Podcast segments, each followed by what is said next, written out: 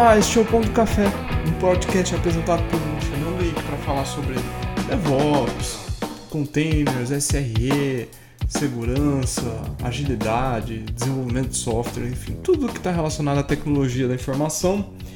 E estamos indo para a temporada 2, hein? Que surpresa! Eu também não achava que ia chegar na temporada 2. A temporada 1 um foi, uma, foi uma aventura, experimentamos diversos formatos, né? É, eu falando sozinho, com gente sendo entrevistada, contando suas histórias. E hoje a gente vai de novo nesse modelo, eu minha poderosa voz não muito boa, para falar sobre licenças de software e como é que elas impactam o desenvolvimento de projeto e produto. Bom, Antes de começar para valer, tem que agradecer nosso querido ouvinte da Angola. Obrigado por nos ouvir. E também lembrar que nós temos nossa conta de podcast é PTO Café Podcast lá no Twitter, claro. Se quiser saber pegar as, not as notas do, do episódio, ver detalhes de onde baixar e tal, de onde ouvir, tá lá, ponto café, ponto e nos melhores é, sites, serviços de podcast você vai encontrar, com certeza. Bom, deixa eu tomar um gole d'água para a gente continuar. E agora vamos ao que interessa. Bom, decidir sobre tecnologia, é, frameworks ou plataformas é um trabalho uh, para desenvolvimento de produto e serviço, é um trabalho que às vezes a decisão não é muito racional. É, muitas vezes ela é influenciada por experiências anteriores, desculpa os cliques, por experiências anteriores, por porque é buzzword. Estamos em 2021 e agora que é buzzword? Containers. Então, é, né? Containers, serverless. Então essas coisas acabam fazendo com que a gente tome decisões muitas vezes na base do, do que os outros estão usando, na moda e tal. Mas quem tem muita influência de que toma decisão é geralmente as lideranças.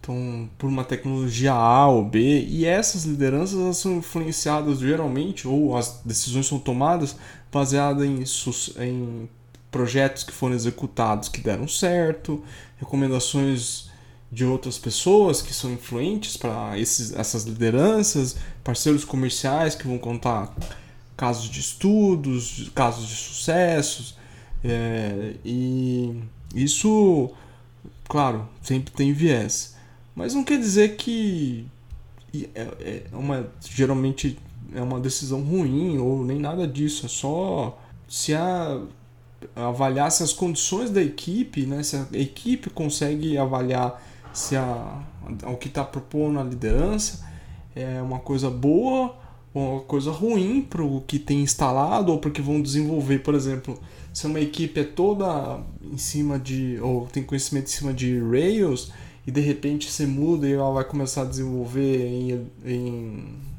em Acts do Rust, é, é uma, um paradigma que muda radicalmente e a pessoa vai aprender várias coisas diferentes, então isso tem uma curva de aprendizado grande e ela, provavelmente elas não vão entregar na mesma velocidade, né? Eu tenho um exemplo, quando eu fui em CTO de uma EdTech, se olhar lá no LinkedIn, você vai descobrir meu perfil, no meu perfil tá lá. Uh, uma das minhas responsabilidades era definir as tecnologias, né, que iam ser é, base da construção da plataforma e também fazer a contratação dos engenheiros de software, de software. E algumas coisas a gente vai decidir em conjunto, claro. Então, mas para saber qual perfil contratar, então eu já tinha que ter mais ou menos uma ideia de qual seria esse stack. Então, no primeiro momento, eu tinha pensado em usando Python, né, basicamente, porque Python é uma das linguagens mais conhecidas. Se eu for olhar lá o ranking do Taiobi, é uma das mais populares. Django, porque é um dos frameworks mais usados em Python e, e quem já usou, se você já conhece, você sabe que ele, a velocidade para entregar um, um, produto, uma versão, um MVP é, é, impressionante, é muito bom. E o Postgres como de banco de dados. O front-end, como não é na minha, da, dos meus melhores habilidades, e aí esse é provavelmente um dos três mais populares, né? Então, estão falando aí de Angular, React ou Vue. E aí, junto com os pessoal, pessoal de front-end, é tomar decisão sobre qual usar. Então, usa, falando em Python e Django, a ideia era usar Django REST, então que é um, um Django REST é um framework que roda em cima do Django para servir REST, obviamente, mas ele é ótimo para construir APIs. É, e a curva de aprendizado do Python ela é relativamente menor comparado com as outras linguagens. Isso não quer dizer que é mais simples, porque programar não é algo. Uh, ah, vem cá, igual. Na verdade, é como dirigir, né? Fazer uma analogia grosseira, me perdoem se, se não se sintam ofendidos se é com a minha analogia. Então, você vai tirar a carta, vai lá, carta de motorista. Ah, você vai e aprende sobre as leis de trânsito, aprende a fazer baliza, aprende a tirar o carro do, de, uma, de uma vaga de estacionamento, as coisas básicas. Mas isso não quer dizer que você está preparado para sair no trânsito, por exemplo, de São Paulo ou outra cidade grande com um trânsito caótico e, e vai se dar bem. Você vai sofrer bastante, porque tem regras implícitas de trânsito, de como andar, por exemplo na, na escola de, de para aprender a dirigir você não aprende como lidar com alguém que alguém um motociclista que está andando no meio entre duas faixas de rolamento por, por exemplo. Ou e aí tem outras situações mas é o detalhe é que leva, leva um tempo até você ter a prática para entender como é que funciona as, as ruas, as avenidas onde você mora e o comportamento dos outros motoristas, mais ou menos, né? E aí você identifica um padrãozinho e você começa a se comportar de forma parecida, ou pelo menos de prevenir para não ter acidentes. É, programar, pelo menos no meu ponto de vista, é similar. Você pode fazer um curso, mas você tem que praticar para conseguir desenvolver bem, né? Então, só para não dizer que Python, uh, faça um curso aqui de 16 horas e saia programando. Infelizmente não funciona assim. Então, uma parte, continuando sobre esse negócio da definição de stack, uma outra parte super importante para mim era a definição de como entregar os artefatos, né? Então, mas não é só isso. No fundo, no fundo era como no processo de construção o, é a construção do artefato e, e, a, e o deploy dele. Então a gente está falando aí de do, da ideia do conceito de artefato imutável. Então a gente está falando de containers nesse caso. Então o artefato, ele é, o containers permite fazer isso de forma fácil. O artefato ele é gerado lá na, dentro de um container e aí isso, essa imagem de container ela vai passando dentro do pipeline até chegar à produção se ela não tiver nenhum problema eventualmente.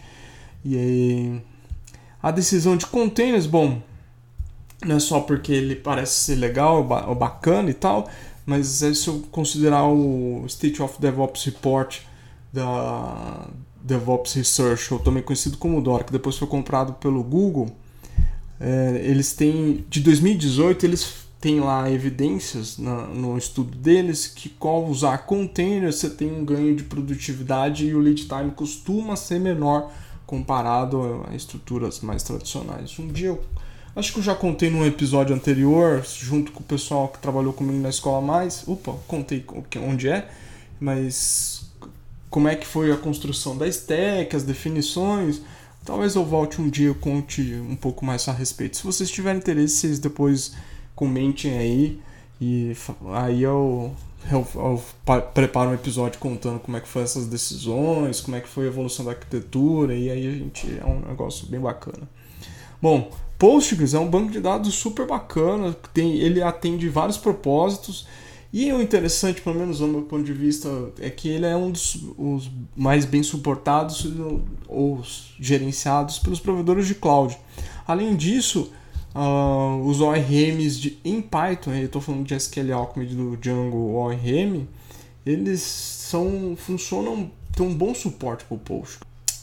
Ah, também não posso deixar de esquecer dois, duas coisas, né? Eu já fui voluntário de organizar a comunidade do Postgres no Brasil e também já contribuí com código pequeno, mas contribuí com código para o Postgres. Então eu tenho um pequeno viés, né? E numa startup de inteligência artificial, que eu fui diretor de tecnologia, que equivalente a CTO lá, É, a gente implementou com Postgres, o, o Postgres, perdão, foi a estrutura de armazenamento para o Event Source. E, cara, o Mário e Dival, obrigado, hein? Foi incrível lá pelo, pela proposta da ideia e implementação. E esse é um caso interessantíssimo porque eles usaram no final eles porque foi o Mário, o Mário e a equipe que implementou uh, usaram JSONB para fazer a parte armazenar os dados do Event Source ficou muito. Bom, voltando, uh, essa, você pode perceber que as, decis, as decisões elas apesar de estarem calcadas ou calçadas sobre algum, algum alicerce bom, né, argumento, um bom argumento, no fundo ele tem algum viés, não tem jeito. E isso está baseado um pouco na minha experiência de sucesso anterior com esses projetos e outros que passaram. Enfim.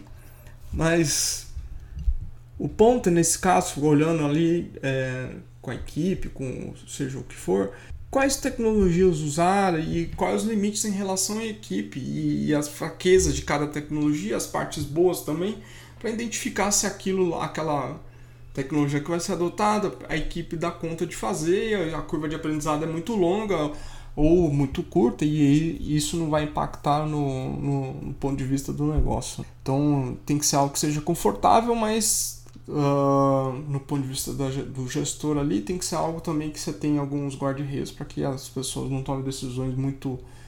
tecnologias muito malucas. Por exemplo, uma vez, a, a, numa dessas startups, a stack era em cima de Go e Python. E aí, um, um determinado momento, a galera queria experimentar Rust, que eu também sou fã. Mas ninguém conhecia de Rust, era um projeto crítico. E aí eu, eu ponderei com isso assim, ó. Quem, se a gente vai aprender uma linguagem nova, a gente precisa pensar em quem vai dar manutenção, em quem vai ensinar os outros a aprender, qual é o tempo e a curva de aprendizagem para chegar numa maturidade de, de desenvolvimento próxima, não precisa ser igual a quem já faz com, com Go, né? Que a ideia era, era desenvolver, uh, trocar Go por Rust nesse caso. Então, algumas limitações nesse são do ponto de vista de gestão são vale a pena fazer desse contexto, mas de modo geral você sempre tem um viés e eu estou fugindo do assunto, deixa eu voltar aqui, que é o, o quando uma licença, no caso ali as licenças de software das coisas das tecnologias que a gente adotou eram licenças permissivas, por exemplo. Postgres Django e Django REST são licenças, uh, a licença é do tipo BSD, não me engano BSD é a terceira cláusula. E o Python é um, e o PsychoPG elas são derivadas, entre aspas, da GPL 2 e 3. Um, o Python tem a sua própria licença que ela desobriga de você, é, caso faça uma modificação, de, de entregar essa modificação junto com os binários. E aí, se eu tiver errado, depois alguém me corrija aí, por favor. E o PsychoPG usa a LGP3. GPL3, perdão, tô confundindo com a GPT3, que aí é outra coisa, tem a ver com Machine Learning e Deep Learning. E, enfim, o do front a gente acabou decidindo lá por React Next.js, que são as licenças são MIT, uh, e as dependências da, das bibliotecas de pro React, Next.js e do Python na sua maioria absoluta, era licenças do tipo BSD, MIT, MIT ou Apache 2. Mas se a gente tivesse adotado uma, na stack algo como MongoDB ou agora recentemente Elastic, Search ou Stack Elastic que está trocando a licença para SSPL, uh, que é a mesma licença do Mongo, a gente ia ter alguns problemas. Então, deixa eu considerar duas coisas a respeito disso. A primeira é que o Elasticsearch, a partir agora, não pode ser considerado como uma licença open source. A premissa para uma startup é, é começar com um open source, porque startup não tem dinheiro para você ficar comprando licença de coisas caras, como banco de dados proprietários ou frameworks incríveis que dão pirueta, cambalhota e entregam as coisas sozinho. Não é? Então, Uh, eu sempre particularmente prefiro adotar tecnologias, principalmente as que são as que, a que são a fundação, elas sejam tem um, sejam usem licença aberta, né, no caso open source, e tem algum processo de governança, preferencialmente um bom processo de governança e transparência. Então, particularmente eu gosto bastante da, das tecnologias que estão sendo incubadas na CNCF, na Cloud Native Compute Foundation, que acho que vale a pena todo mundo olhar. Então, se você olhar o ecossistema que está em torno só da parte open source da, do landscape da CNCF, estamos falando num valor de mercado aproximado das empresas e produtos mapeados em torno de 10 trilhões de dólares. Bom, e tem um, um segundo fator que está relacionado de Elastic a partir das 7, a posterior a 711, não se, não ser mais considerado uma licença open source, é porque uh, a SPL foi enviada para Open Source Initiative, Initiative, Initiative uh, para ser aprovada com uma licença open source e ela não foi aprovada, ela foi recusada. Eu vou colocar nas referências depois aí o, a argumentação da, da OSI a respeito disso. Então, a OSI é referência porque ela sobre o que, que é considerado open source. Que por acaso, não sei se vocês sabem, mas a OSI foi fundada por um, um grupo de pessoas, mas entre elas o Bruce Perns, que foi um dos líderes do Debian, que é um sistema operacional Linux, baseado em Linux, há muitos anos atrás que muitas das definições do que é open source veio derivado da definição é, do Debian sobre o que é software livre.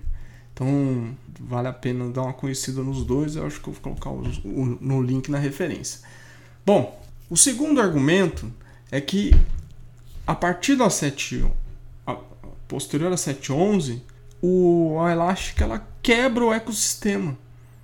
Então, se for voluntário, se, não sei se é, não posso dizer que eu não trabalho lá, não tenho conheço, não conheço gente de lá dentro, não sou próximo das pessoas lá dentro para saber como é que funciona. Mas querendo ou não, a Elastic tinha um robusto ecossistema em torno, com várias empresas prestando, dando consultoria, prestando serviços. É um negócio ah, bem bacana que existia. Então, por exemplo, empresas como a LogZ, que inclusive com, a gente fala moedor, antigamente falava moedor de log, né? Mas uma empresa que faz ingestão de log, processamento deles, uma das principais startups que aqui, que não sei se já virou unicórnio ou é um unicórnio, era cliente deles. E agora a LogZ é, já tem lá se pronunciou a respeito dessa mudança, mas quebrou o ecossistema. Então a LogZ, a CrateDB, a Ave, que são empresas que oferecem solu eh, soluções ou de em cima da Elastic, da stack da Elastic, do Elasticsearch, eles não vão mais colaborar com o ecossistema, porque a licença mudou e eles vão deixam de ser competidores nesse caso e eles viram clientes ou talvez parceiros, não sei se vão virar parceiros, enfim. E isso faz com que parte do ecossistema seja quebrado. Então, no fundo, no fundo, quando você olha a licença SSPL, ela dá o contexto de, de tro, no, entendimento, na verdade, da, das pessoas, das empresas ou pessoas que usam Elastic, elas deixam de ser simples usuárias e elas tá clientes ou consumidores, né? Então, nessa perspectiva, é, pelo menos no meu ponto de vista, é ruim, mas tem gente que acha que não, e tudo bem de achar, e achar que tem que fazer assim. E a decisão deles de fazer isso, se eles estão felizes, cada um segue o seu caminho e faz parte. Bom, mas não é só a Elastic que tomou uma decisão como essa. A MongoDB, que, deu, que foi a que criou a licença SSPL, ela também tem, tem uma relação dessa né, com, com open source e o Greylog também. A origem dessa licença ela tem está relacionada com uma relação conflituosa entre a, especificamente MongoDB Elastic com a AWS porque ela ofereceu atrás serviços gerenciados a respeito uh, dos dois produtos, né? Então isso gerou conflito e talvez por achar que só a empresa que é funda principal desenvolvedora de uma solução, ela deve ter soluções desse tipo, ou tem que ter algum isso. Enfim, é uma longa discussão e isso uh, não quer dizer que os dois lados estão certos. Né? Acho que você vai lá, leia nas referências que vai ter e tira suas próprias conclusões. Você tem a toma a partir da minha visão. E... Mas quais as licenças? Qual é a melhor licença no caso para uma empresa, para a minha empresa, para a empresa que você trabalha? Aí é aquela coisa de consultor, o famoso depende. Bom, vamos pensar assim: como uma empresa que é consumidora ou usuária de tecnologia, minha sugestão é que vocês vão, se você gosta de uma stack específica e aí você está com medo porque é por causa da licença, vai lá, segue os desenvolvedores, segue os canais de comunicação deles, os press releases, coisas do tipo, e veja como é que eles vão discutir, estão discutindo o futuro do projeto. Isso também dá para fazer se tiver um, um, processo de governança transparente.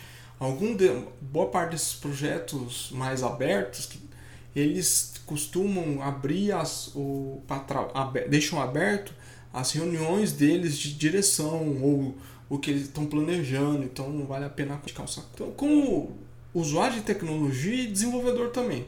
Então, às vezes alguma empresa encontra alguma funcionalidade ou encontra num projeto algo que, tá, que poderia fazer sentido, mas que não tá, precisa dar uma pequena mexida para funcionar direito no ambiente dele. Então o que, que ele vai lá faz? Manda, escreve, manda um patch pro projeto. Manda um, ou um PR, né? Nos tempos modernos, um pull request, um merge request. O detalhe aí, no caso, é se o projeto que faz parte da stack está sobre algum guarda-chuva de uma fundação. No caso da Apache Foundation, CNCF, que são é, fundações que têm um processo de, trans, é, de governança bem transparente e normalmente os projetos, os que estão incubados na Linux Foundation. Alguma das fundações também tem um bom, é, uma, uma boa, um processo de governança. Mas se você como desenvolvedor de tecnologia fala assim, não, eu quero liberar minha licença ou meu projeto como open source, qual licença que você deve seguir? Liberar? Cara, tem infinitas possibilidades. Então, pegando por exemplo, o Canvas, ele é, é um LMS, uma, uma ferramenta de ensino que ele está sobre a licença da Ferros GPL e ela é, e é uma das digamos mais virulentas no sentido no contexto de mais contaminantes no sentido que tudo que você desenvolver você tem que deixar público né? Se você escrever código uh, num projeto de outra pessoa de outra organização. Mas é, um, é, um, é uma eles têm um, um bom sucesso e, e o código deles é bem interessante que é escrito em Rails. Então dá para ganhar seus trocados usando a, a GPL. Por exemplo, o Next.js é desenvolvido é um não sei se posso chamar de servidor, mas ele é, um, ele é desenvolvido pela Vercel e a licença dele emite e a Vercel vai muito bem, obrigado. Por exemplo, MariaDB, que é um fork do MySQL, também usa a licença GPL2 e também vai bem. E o Postgres, que é outro exemplo, que vai, tem, usa a licença BSD.